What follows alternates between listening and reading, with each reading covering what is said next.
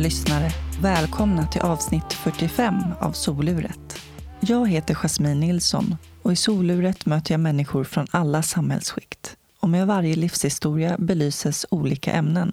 Jag är nyfiken på vad som formar oss till de vi är. Kan en avgörande händelse påverka eller definiera en människa? Eller är det årsringarna som formar oss? Hur påverkar miljöer och människor oss? Hur påverkas våra vägval av våra förutsättningar? Dagens intervju spelades in i Dieselverkstan i Stockholm och görs i samarbete med det internationella hjälpmedelsföretaget Invacare. Idag får ni möta Olof Hammar. När Olof var 29 år var livet på topp. Han hade nyligen flyttat ihop med sin blivande fru i ett fint hus och hade stora planer för framtiden. Det som skulle bli en trevlig kväll med de nya grannarna slutade med stövelkastning och bruten nacke. Alla drömmar gick i krasch och hans musikaliska karriär som operasångare och pianist raderades. Här kommer Olof.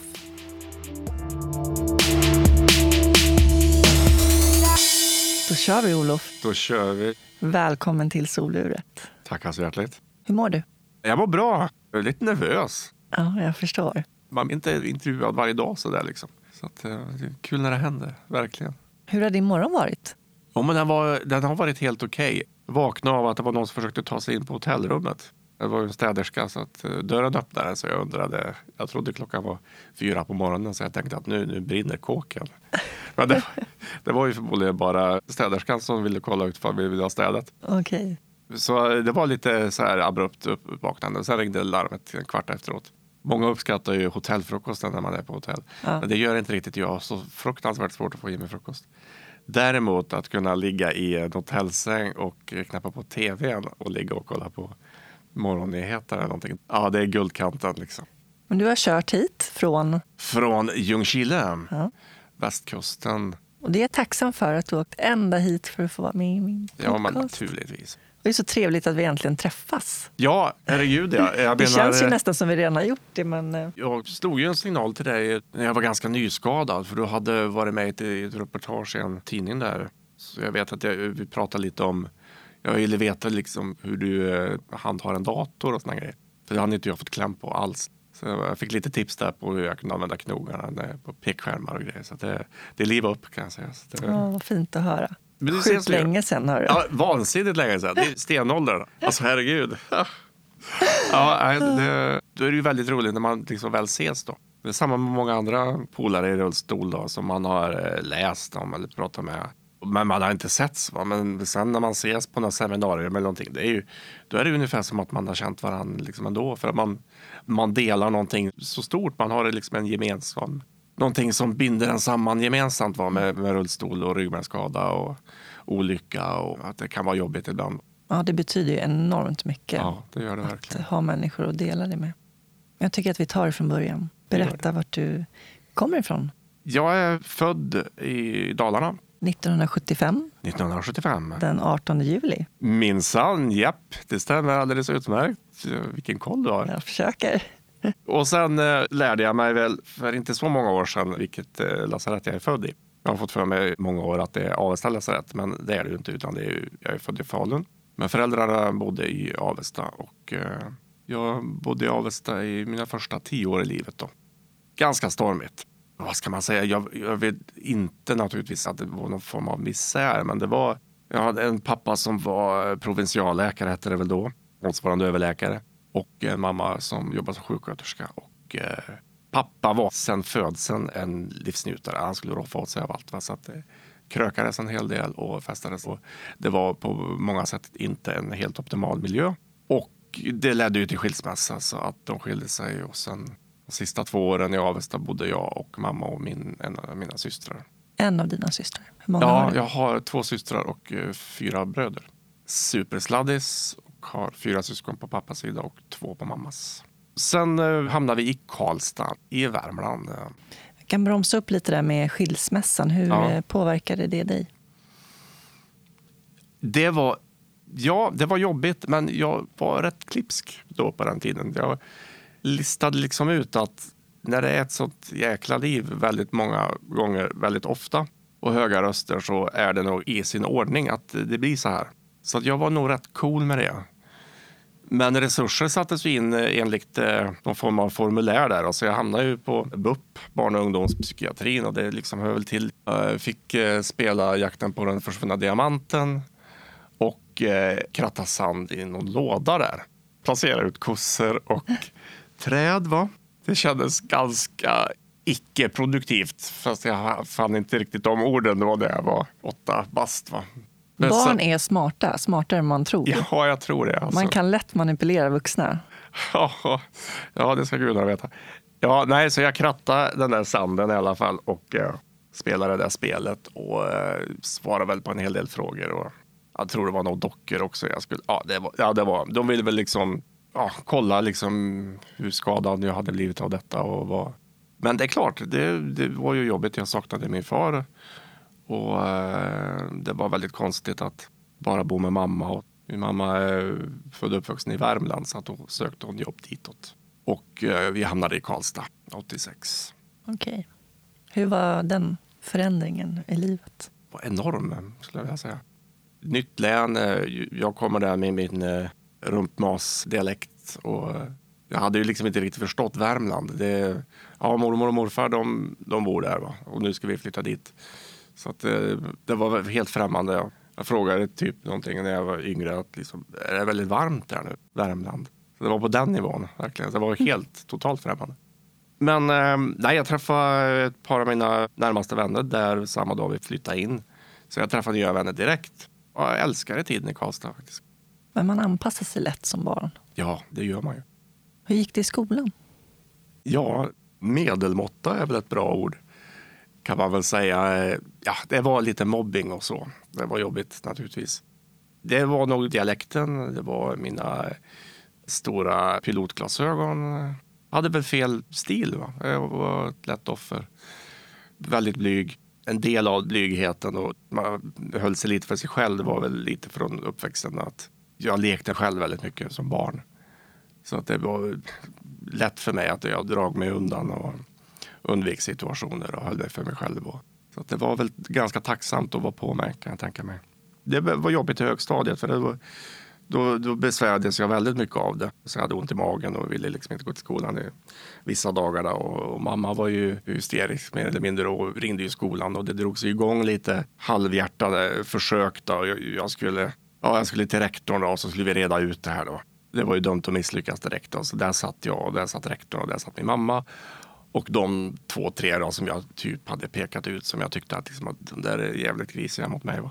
Och sitta där då med dem och reda ut det här på något vis. Då. Det blir jättekonstigt. Det blir jättekonstigt och framförallt så är det något bara, man applicerar någon slags vuxentänk på barn.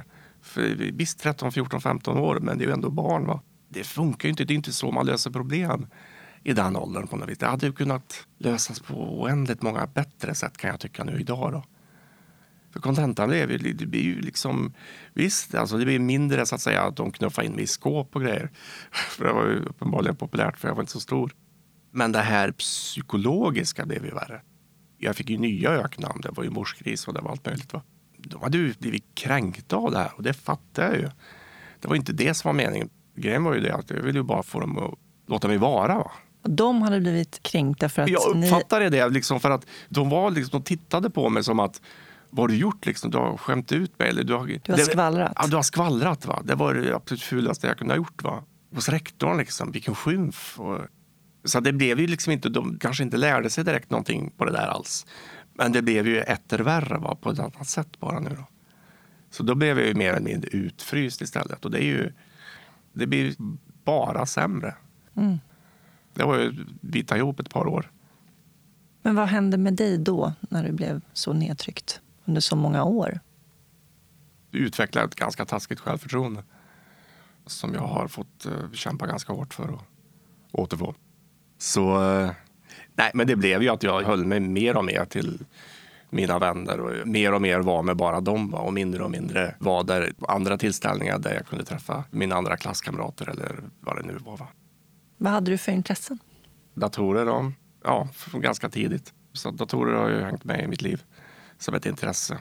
Musik då naturligtvis. Jag hade en klaviatur, en sån där elpiano hemma som jag plinkar på. Ja, komponerade lite musik. Och... Var kom det ifrån då?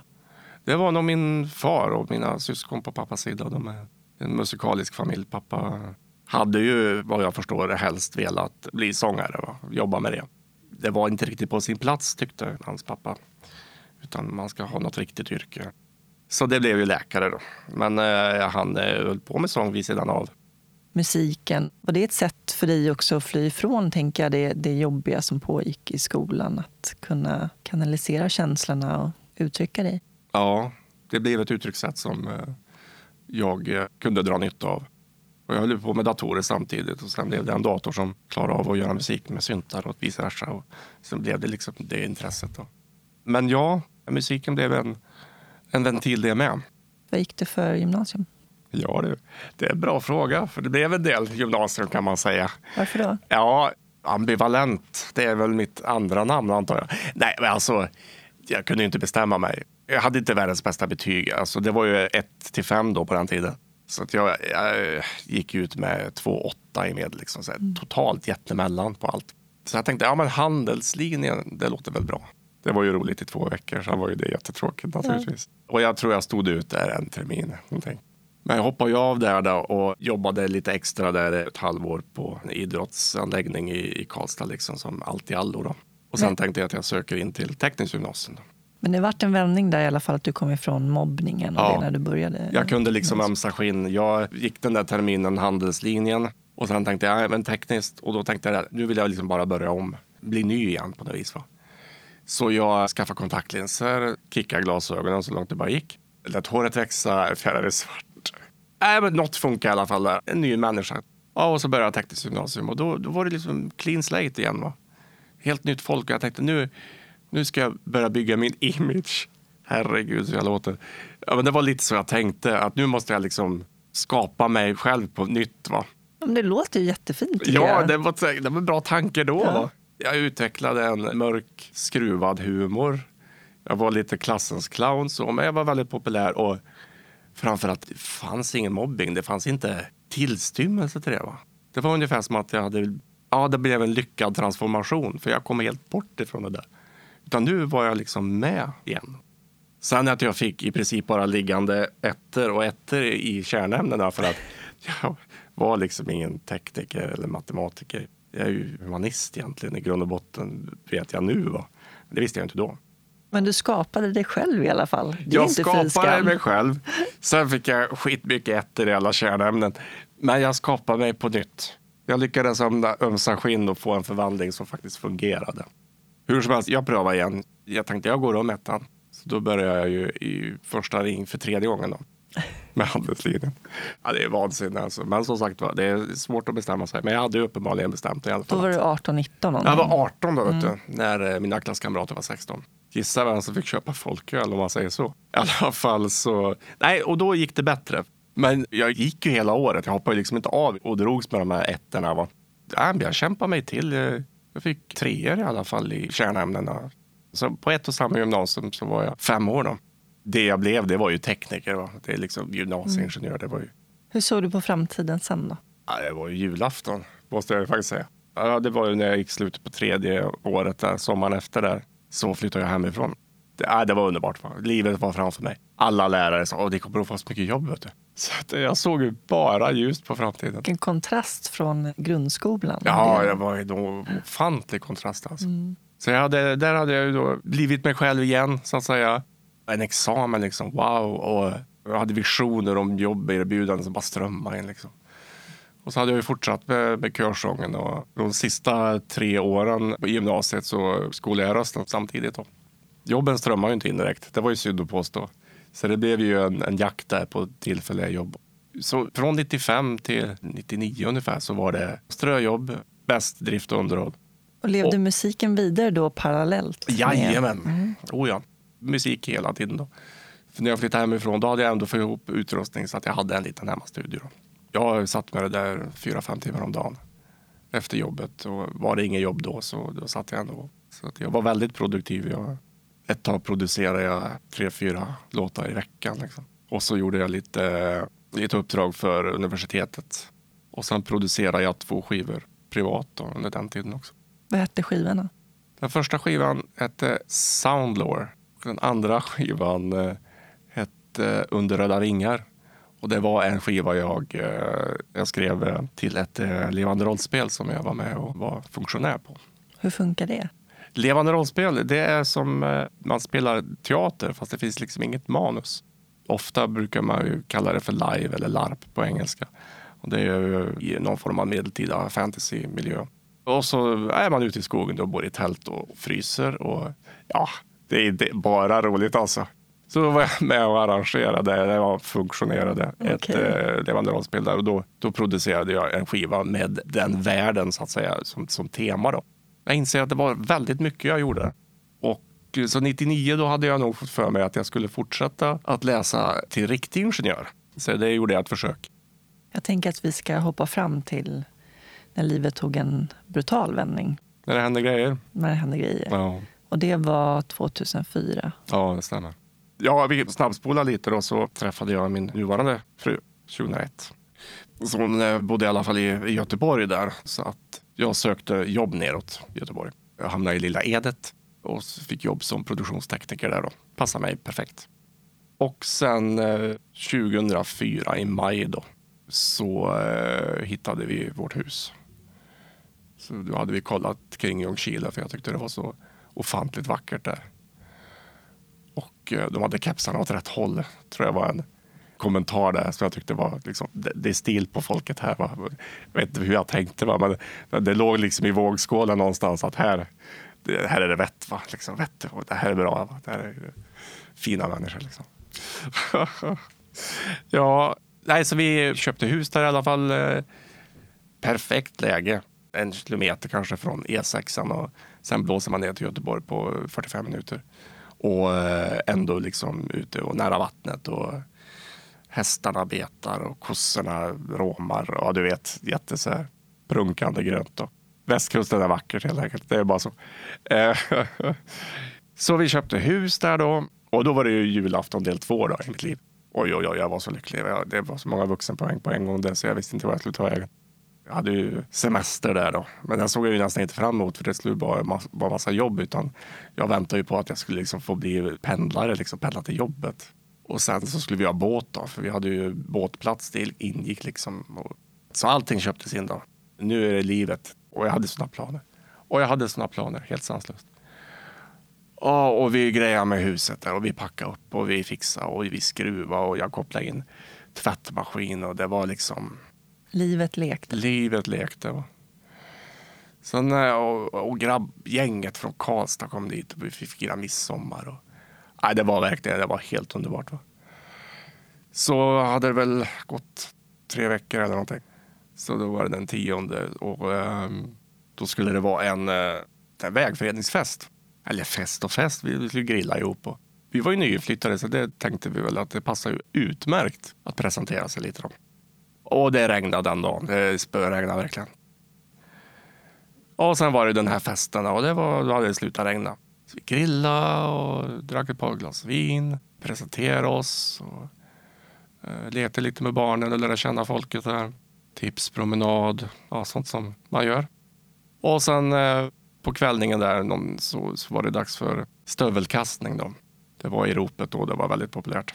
Jag hade ingen aning om vad det var för någonting, men eh, jag fick lära mig då att man ska ta en gummistövel, eh, ställa sig lite på huk, bredbent och så svinga med ena armen mellan benen och upp över ryggen.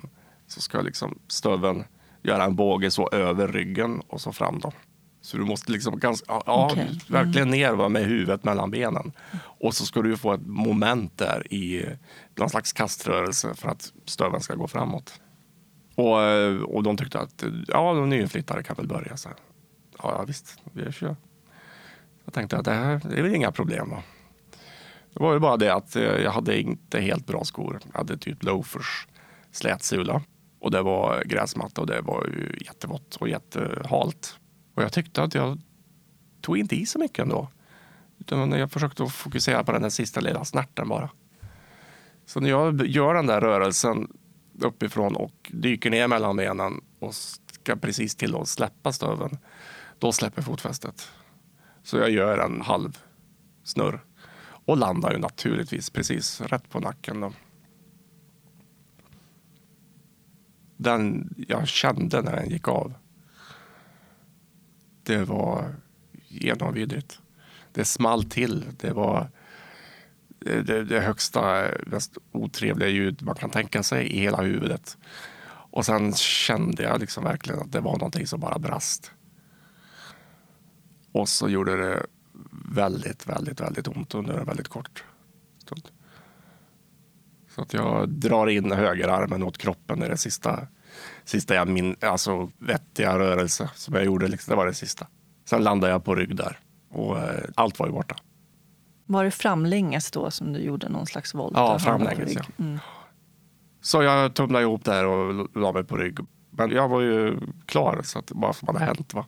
Så jag, jag, skrek bara att jag kan inte känna min kropp. Du förstod? Ja, jag fattade. Värre var det för eh, ja, min dåvarande sambo. Vi gifte oss senare. Eh, hon eh, hade väldigt svårt att tro på det där. Så hon eh, typ nöp mig typ väldigt hårt. Och jag reagerade inte. Och då gick det, gick det upp för henne att det, det är sant. Då. Och en av grannarna visade sig vara narkossköterska, eller anestesisköterska. Så han kollade ju lite reflexkontroller på fötter och konstaterade att det, det finns inget. Liksom. Och massvis, hela grannskapet var ju med. Och det här finns på film. Det filmades. Är det sant? Ja, en av mina grannar som, som har det på film. Gud vad obehagligt. Och jag har inte sett den. Jag har ännu inte bestämt mig för om jag vill se den. Han har bara gjort klart för mig att vill du att jag bränner den så bränner jag den. Vill du se den så säger du till. Och jag vet att eh, några av mina närmaste vänner som sen kom liksom i omgångar och, och bodde i huset då, medan de pendlade till Sahlgrenska för att besöka mig. De var ju och såg den där och de, de, de var ju helt först. De sa bara att du, du ska nog inte se det där någonsin. Men eh, ja, jag vet inte. Men det är, det är lite äckligt. Eller ganska rejält äckligt. Och veta att det, det, det finns där. Ja, fy.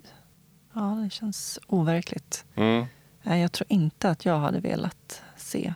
Nej. Det lutar åt det kan jag säga. Att jag nog vill ha bort den där ja. filmen så att den verkligen inte finns längre. Ja. Det är som ett eh, spöke som lever kvar på något vis. Mm. Precis, en osalig ande som finns 50 meter upp i backen hos en granne. Men den ligger där. Fy fan. Ja, men ambulansen kom. Jajamän. Här börjar tidsperspektiven bli luddiga för mig. Eh, jag var helt klar under själva brottet och några minuter efteråt. Men det, jo, jag var helt klar också när de eh, kom och blåste upp någon form av formbar grej runt mig. Och eh, att eh, de klippte ju sönder alla kläder jag hade. Och det var ju i princip nyinköpt. Så jag hade ju köpt en helt ny garderob kändes det som. Liksom, för att börja det här ny, nya livet. Va? Så det klipptes ju sönder, varenda grej. Liksom. Så det var... Det var en jobbig grej, alltså det var det. Eh, mitt i alltihopa störde jag mig på att de skulle ha sönder grejerna. Så någonstans så, så brydde man sig ändå om det på något vis.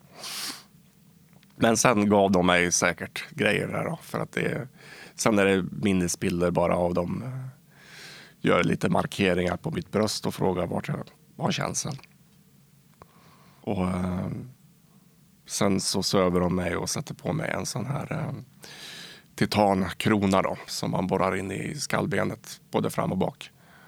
Kopplar det till en eh, stålvajer och så ett litet fackverk där och så hängde väl på en 16 kilo för att dra isär.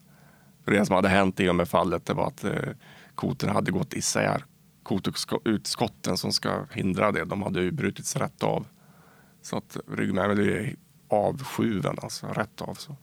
Det var över en centimeter skillnad mellan kotorna. Så att, sjätte och sjunde kotan? Sjätte och sjunde, ja. Funktionsmässigt tror jag det är mer sjätte, men det är ju väldigt luddigt. Men jag är ganska så snyggt kapad rätt av alltså. Jag är inte så att ena sidan är lite dominant så. Det är i princip samma funktionsbortfall på bägge sidor så att säga. Jag ska passa på att be dig beskriva din funktionsnedsättning. Ja, Den yttrar sig som så att jag är eh, förlamad, har ingen känsel och ingen motorik. Jag kan inte röra mig från armhålorna ungefär och ner. En bit ovanför bröstet. Där är det borta nedanför då, helt och hållet. Och mina armar är påverkade på så sätt att jag kan böja armarna men jag har problem att sträcka dem. Så att baksidan av armarna är väl i princip borta. Ja, och med det följer ju resten då. Magen inte funkar och blåsan funkar inte som den ska. Och sen följde en lång tid på sjukhuset. Ja. Jag fick, åkte väl på de flesta komplikationer man kan få, förutom sår, under den tiden. Så att jag blev liggande på Sahlgrenska i tio månader. Sen låg jag i Uddevalla en månad efter det, för någon slags utfasningsperiod där. Hur gick tankarna i början? Oj, oj, oj. Precis i första början så var det väldigt luddigt. Jag var väldigt eh, påverkad av eh, morfin och så. Jag blev flyttad från Uddevalla till eh, Salgrenska avdelning 12 som det hette då.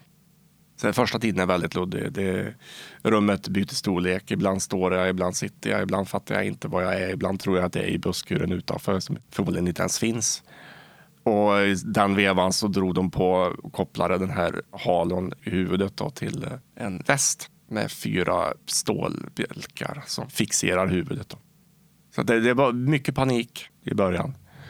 Och sen när jag började komma till sans vad jag var och lite så, då fokuserades jag på att hoppas att fingrarna kommer tillbaka, liksom vänta på det. Jag menar, jag spelar piano, jag spelade gitarr, jag flöjt liksom. Shit, jag måste, liksom, det måste komma igång någon gång. Det var allt fokus på att lura sig själv att tro att fingrarna fungerade på något vis. Det var tufft. Det var det. Mm. Vilket de, de gjorde inte det. Det var ju... Men eh, ja, jag hoppades verkligen ett tag där att det skulle komma tillbaka något.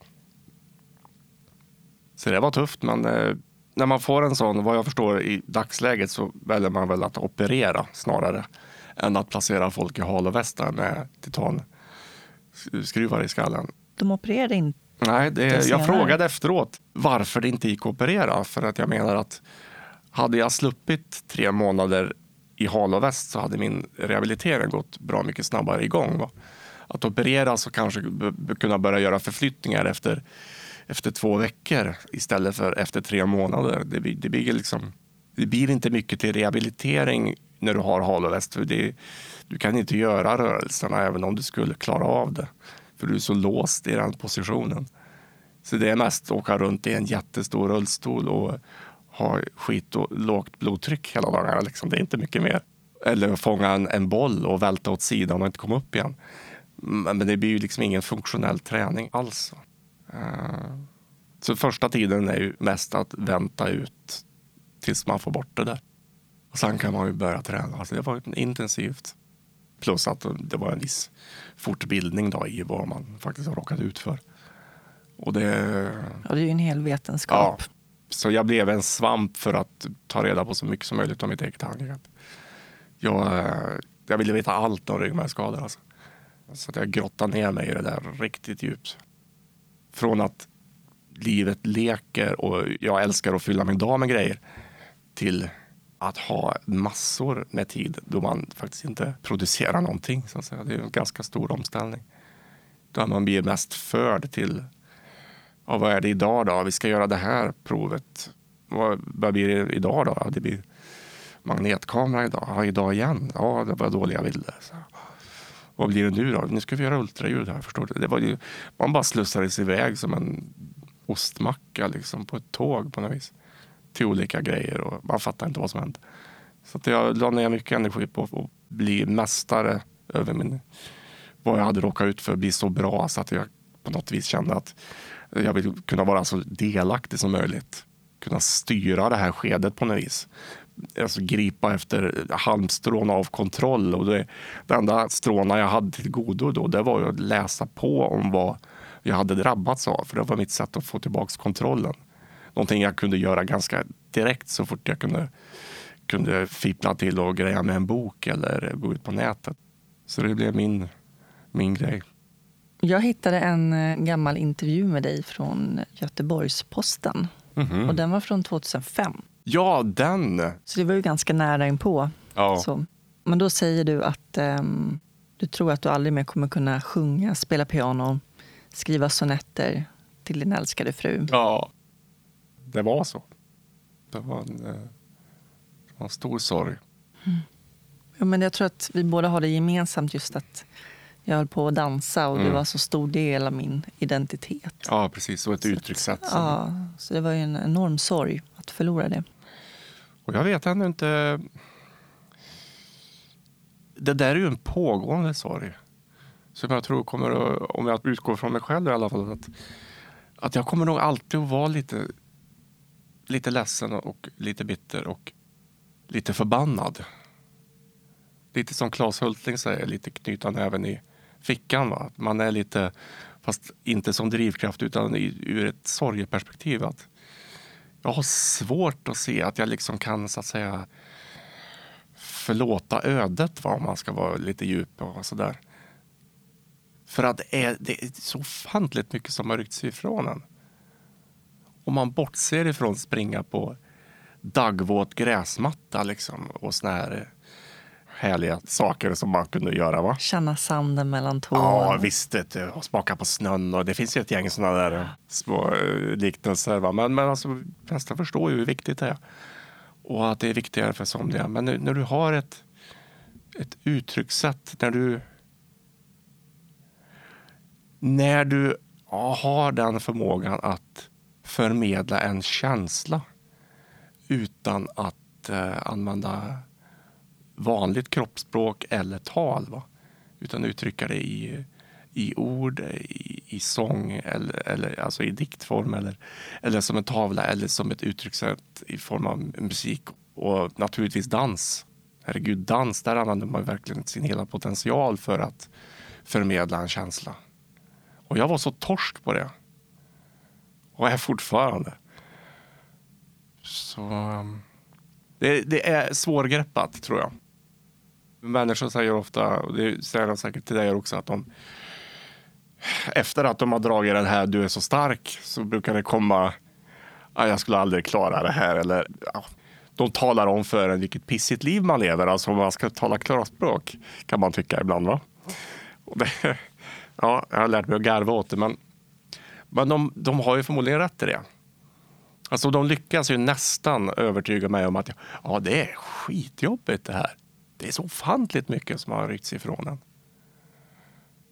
Jag tror alla förstår och ändå inte förstår. Politiker i rullstol i en dag för att känna på. Ja, det är jättebra, va? men det bidrar inte till någon ökad förståelse. Ja, lite hur fasningarna ska se ut för att man inte ska trilla på ändan. Va? Det är jättebra. Men nej, nej, det bidrar ju inte. Du måste vara i det för att förstå det där. För att förstå eh, begränsad man är och för att förstå att det här kan göra riktigt ont fysiskt också i form av smärtor. Och förstå att kroppen bara spattar till ibland och du har ingen kontroll över det. Förstå att du kan bajsa på det. Förstå att du... Alltså, det är så enormt mycket. Så att, eh, jag tror du förstår vad jag, vad jag menar. Att Oh, ja. det är mycket så. Samtidigt som man fascineras över människans eh, överlevnadsinstinkt. Mm. Att eh, man ändå har, alltså den är så stark. Jag kände ju många gånger när jag låg där på sjukhuset att jag inte ville leva längre för jag kunde inte se en framtid. Mm. Men någonstans så har man ändå den där viljan. Ja. Den ligger där någonstans. Och ehm, det finns små saker som väcker en till liv. Mm. Men det tar tid. Det tar enormt lång tid. Ja. Många, många år. Innan man eh, har funnit sig själv igen. ja, och innan man på något vis kan förlika sig eller finna sig i på något vis till viss del att det är jobbigt och att det måste få vara okej att det är jobbigt. Precis. Ja, det tror jag är Det måste jätteviktigt. få vara okej. För jag tror att många har en fasad också. Att utåt sett vill verka som att de är jättestarka och positiva Ah, och glada. Jag är jättebra. Jag är mästare på den där. Ja, Ja. jag är mästare på den där fasaden. Det är helt otroligt. Jag kan övertyga vem som helst att jag älskar allt i mitt liv och det är så underbart att leva. liksom bara komma upp på morgonen. Ja, Så är måste ju- man övervinna sin ryggmärgsskada varje morgon. Ja, det var ett bra uttryck. Man måste övervinna sin ryggmärgsskada varje morgon. Det säger en del om. kan tänka mig att det är som en eh, drogberoende känner varje morgon. Att man måste övervinna sin trasiga drogberoende kropp varje morgon.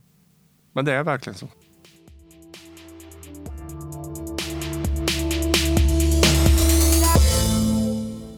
Nu sitter jag här med min samarbetspartner Invacare och tillsammans med Stina. Hej Jasmin, Hur är läget? det är bara fint idag. Härligt. Vad gör du för någonting här på Invacare? Jag jobbar med utbildning, så jag ansvarar för utbildningen som vi har här på Invacare, både internt och externt. Och jag är även produktchef för sittdyner, madrasser och ryggsystem. Och du är insatt i åldrande bland annat. Ja, det är lite spännande när man pratar om åldrandet, för de allra flesta tänker på åldrandet som en siffra. Och eh, nu vet inte jag hur gammal du är, Jasmin, men... ehm, 36 snart. 36 snart, då är jag lite äldre än vad du Ja. är. Men eh, åldrandet kan också hänga ihop med när det gäller val utav rullstol. Det är ju avgörande på många sätt. Ja, jag har många gånger frågat mig själv, också frågat andra förskrivare, vad det är som styr valet utav en rullstol.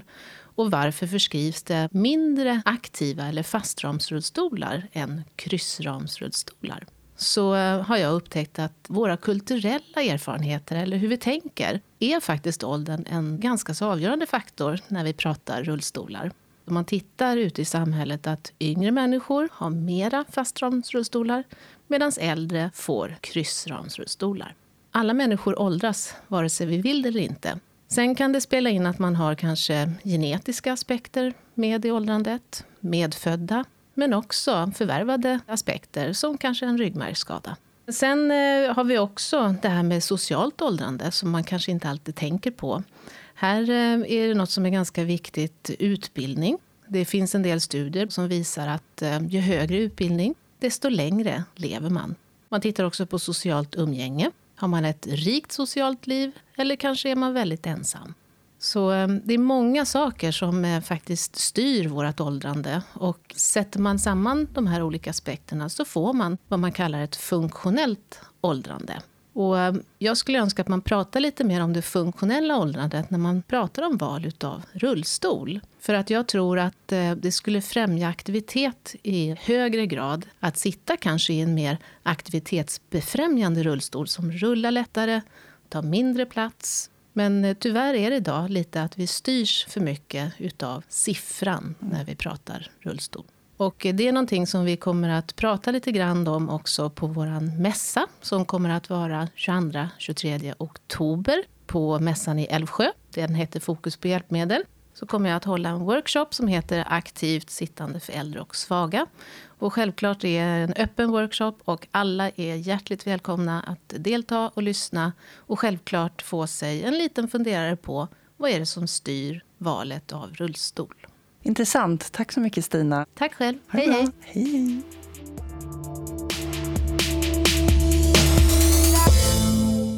Du har ju haft mycket problem med smärtor, Ja. Kan du beskriva den smärtan för Mm. de som inte förstår vad nervsmärta är för någonting? Eh, I mitt fall så är det ett område på höger underarm, ovansidan eh, så att säga mot tummen till, som gör ofantligt ont till och från. Och det är väl i skadan i det här eh, virvaret av små nervtrådar så har det ju blivit fel naturligtvis någonstans. Så att det blir impulser och det vidriga med smärtan, i mitt fall är den skärande. Det finns det som upplever brännande, kylande, eh, stickande och så vidare. Men i mitt fall så är det skärande.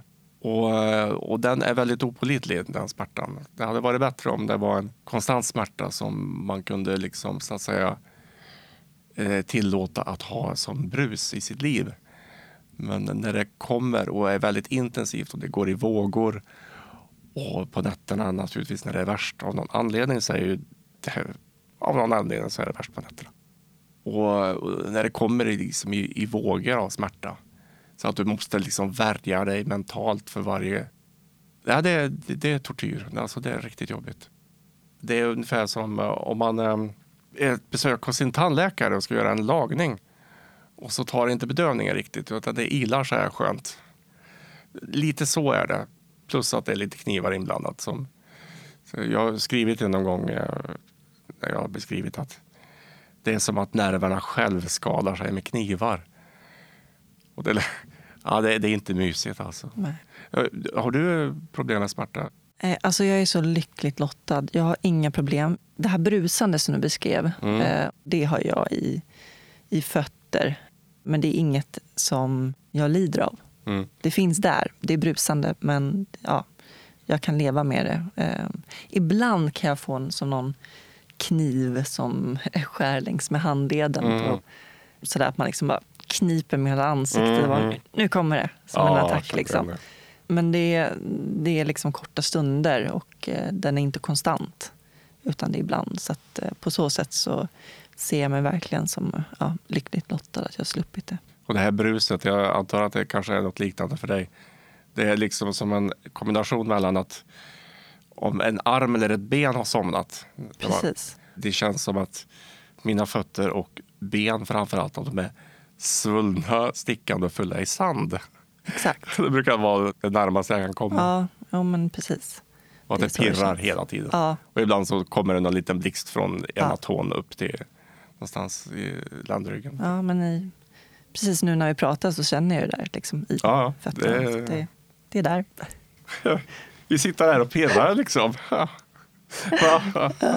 ja, jo lite så. Ja, men det är mycket mer än bara en ryggmärgsskada och bryta nacke eller rygg. Utan det är så Ja. mycket annat runt omkring. Det, det kan man inte säga för många gånger tror jag som, som ryggmärgsskadad att det är så också.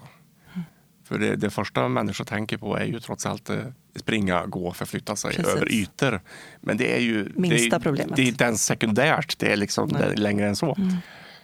Utan det är ju det här, eh, de normala kroppsfunktionerna som har ställt till det. Enormt. Mm. Plus alla andra roligheter som kan hända. Men jag tänker vi hoppar tillbaks, för sen blev ju livet bättre. Och något år efter så gifte er i hemlighet. Ja, det var till och med när jag fortfarande var inlagd. Det var, Det var till jag blev ju, bröt mig den 10 juli och vi gifte oss 4 december samma år. Så att eh, när jag skulle åka färdtjänst till, eh, till hotellet där vi skulle viga oss så fick jag liksom sitta med stel krage liksom. I eh, froppcoat och eh, plastrång och skitsnygg var jag liksom. Och sen stor fet krage på det där. Alltså, det var ja, häftigt. Och hela, hela munderingen full i knappnålar. Alltså. För de hade ju de höll på en timme med mig på den uthyrningsfirman där de klädde upp mig. Då, för att få allting att sitta liksom perfekt. Va? Så att, eh, ja, nej, vi gifte oss eh, ja, i hemlighet. Med undantag för min lilla miss där, att jag hade ju nämnt för GP att jo då, vi, vi har gift oss. Liksom.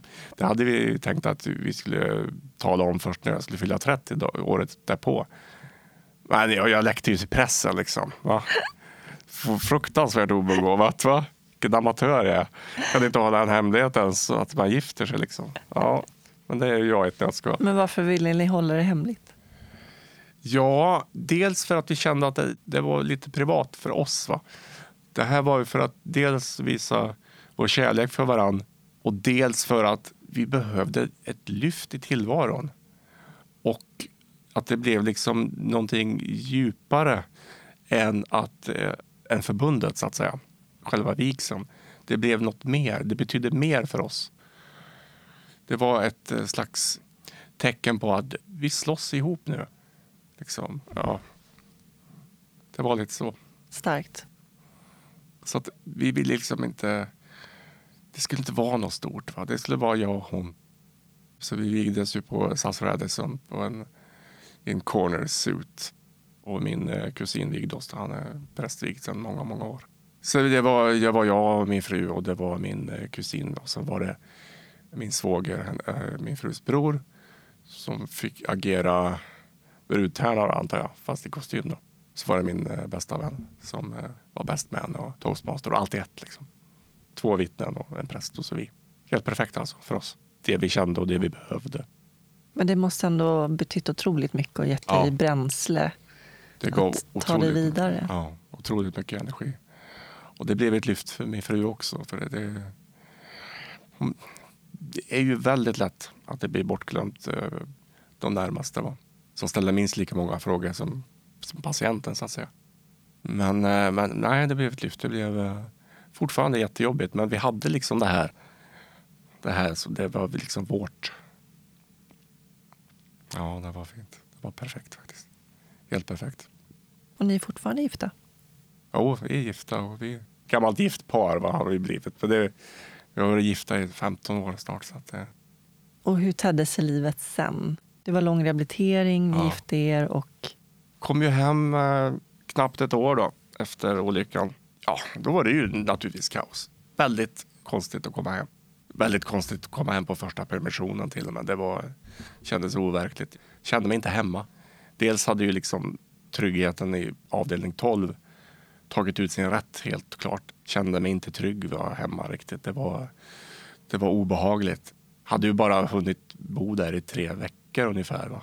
innan det här hände. Så att jag, jag, det var ju liksom nytt va? fortfarande. Och, så det var väldigt konstigt. Och så var det ju mitt uppe i det, det ska anpassas då. Trösklarna är borta och det är lite något handtag här och var i badrummet. Och, men i övrigt så är det liksom i princip inte så mycket gjort med det. Köket är inte anpassat till exempel. Och så blev det en eh, altan till en annan byggnad där jag hade tänkt att ha min studio. Då. Där jag hade min studio. Det, var, det var kaos de första åren. Minns inte jättemycket av det. För jag, det var ju problem med smärta och jag hade, det var ofantligt mycket opioider och ofantligt mycket testande för vad som funkar.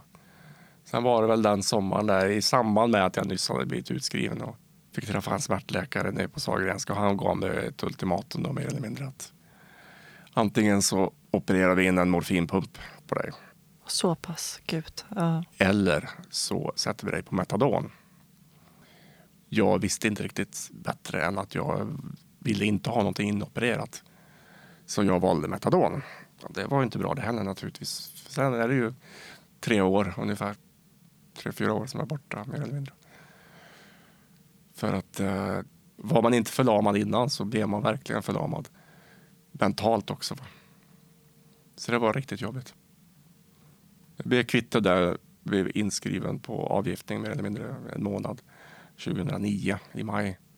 Träffade en ny läkare, min gamla läkare på rehab i Uddevalla. Han, han dog faktiskt. Eh, och hans efterträdare tog mig under sina vingar och räddade förmodligen livet på mig. För jag var i så dåligt skick så att det, det fanns inte. Det var ingenting kvar av mig och det fanns ingen vilja att göra någonting. Och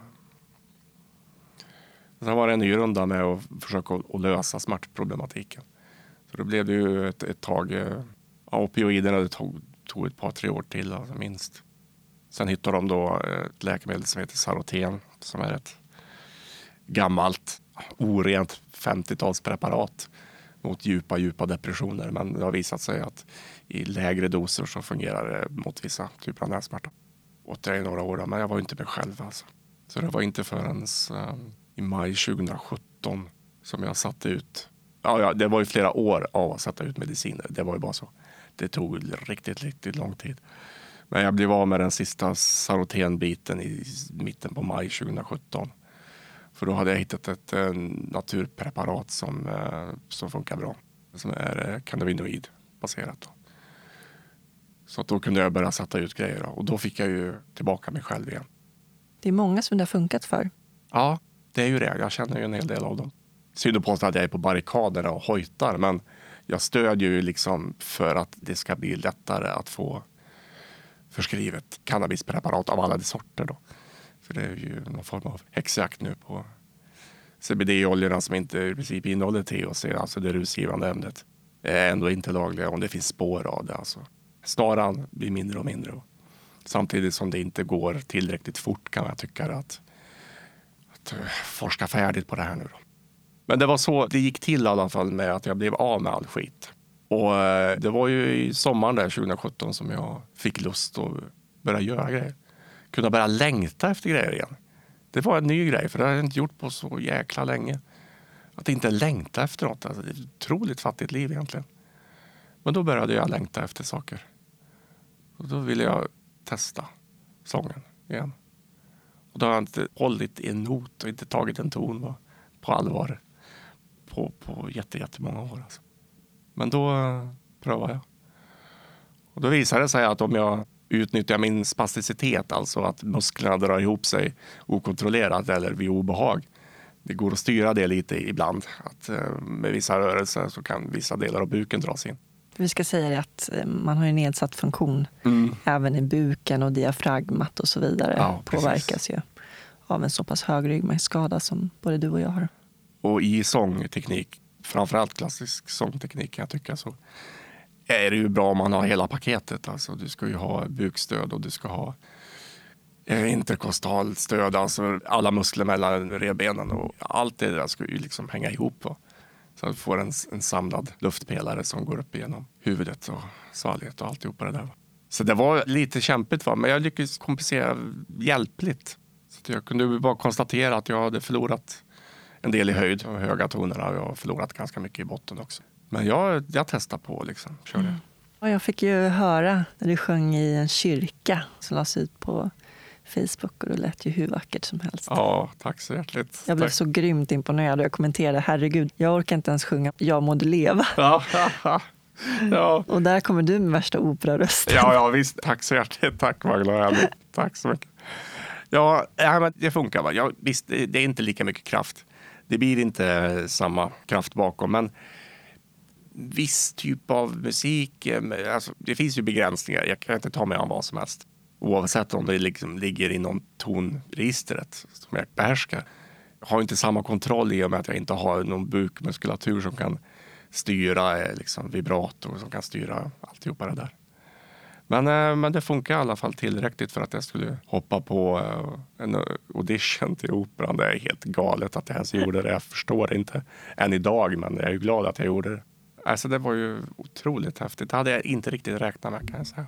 Och då kom ju allting tillbaks. Liksom. Det vi började repa inför den korta operan där. Vi höll på med i nästan ett år. Det tog ett par, tre repetitioner. Men sen började ju liksom notläsningen funka igen och och jag liksom började komma in i det igen. Det var ju en eh, otrolig... Ja, det var skönt. Var det. det var en seger. Enorm seger. Jag förstår det. Ja, nej, så att eh, det var häftigt. Sen blev jag ju sjuk tyvärr.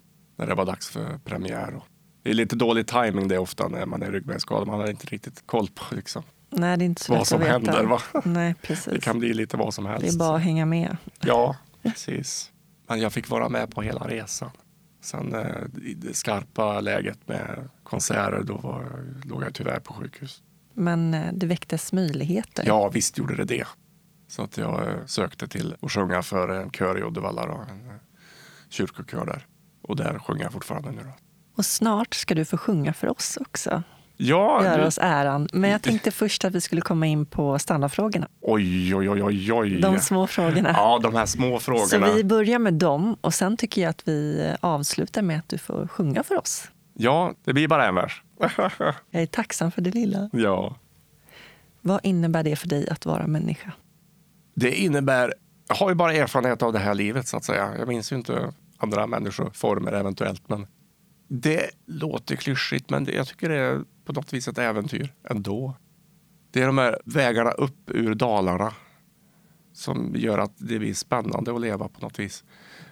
Och att vara människa för mig det är att, att vara på ett äventyr i en så liten, liten del av kosmos eller tiden.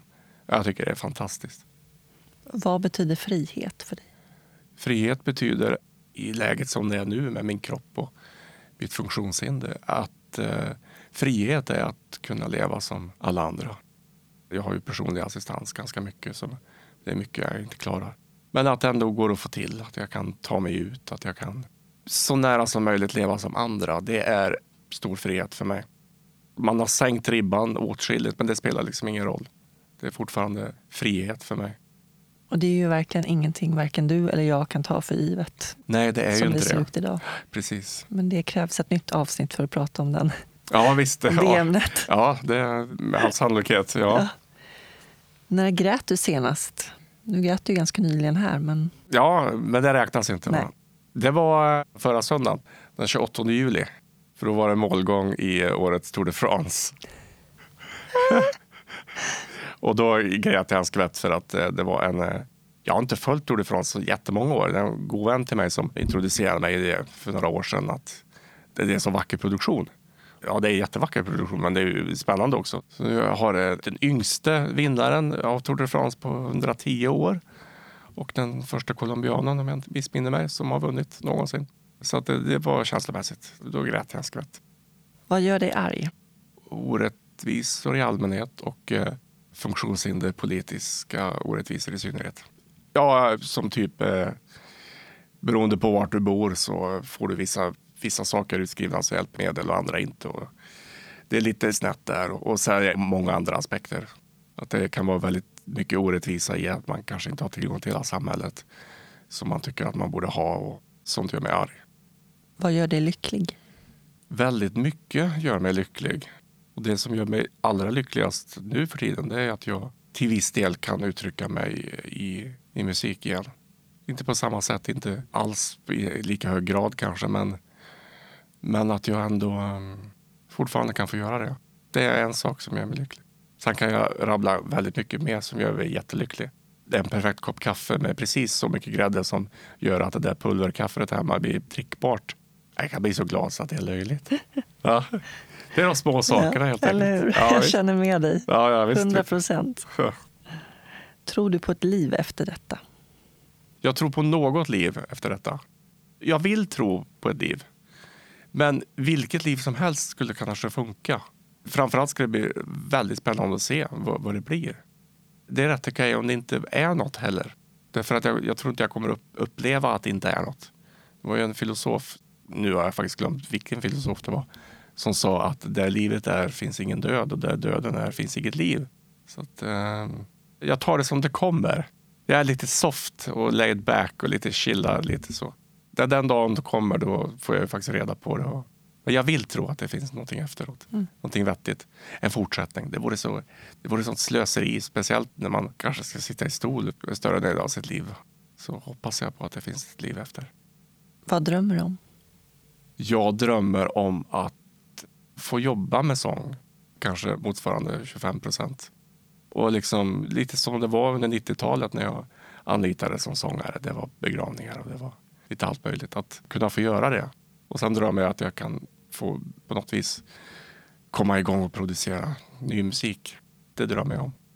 Och så några antingen eller-frågor också. Mhm. Den första tror jag du redan har svarat på nästan. Kaffe eller te? Kaffe. Bok eller film? Bok. Kött eller grönsaker? Kött. Planering eller spontanitet? Spontanitet. Se eller höra? Det finns så mycket vackert som man både kan se och höra. Den är svår. Jag väljer faktiskt se. För det jag har hört hittills, det kommer jag minnas. Ljus eller mörker? Ljus. Fort eller långsamt? Skitfort. Lyssna eller prata?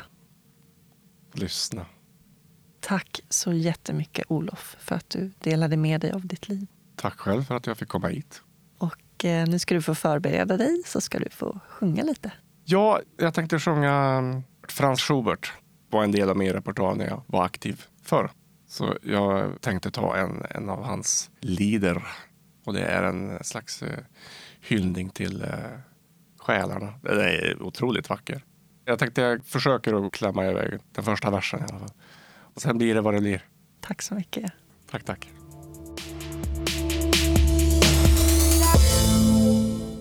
Ja, då heter den här på tyska Litanei auf des Fest aller Seelen. Ruine Frieden alle Seelen,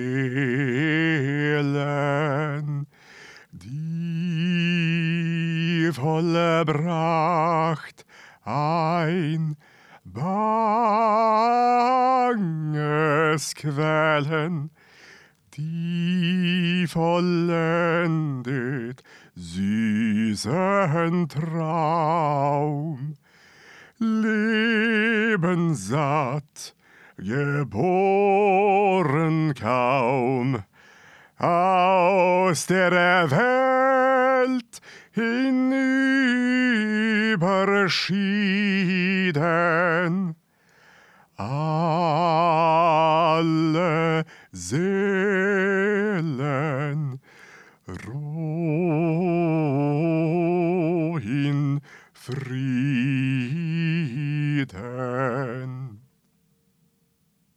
Tack så hjärtligt. Åh, oh, gud vad... Ja, oh, sången vet jag, klarar inte av det. Jag är för invalid för att sjunga, vet du, det går inte. ja, det funkar ju bra det här. Och blå är den också.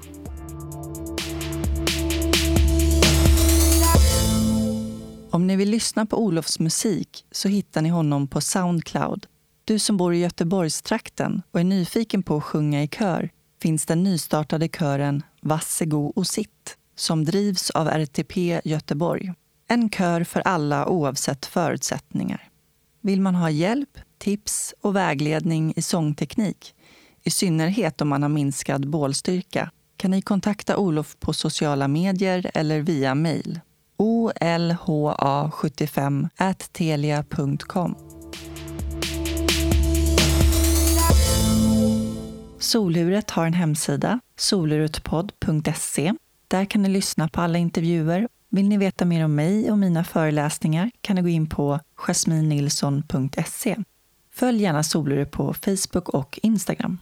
Tack till min huvudsamarbetspartner Invacare. Mer information om Invacare och deras produkter hittar ni på invacare.se.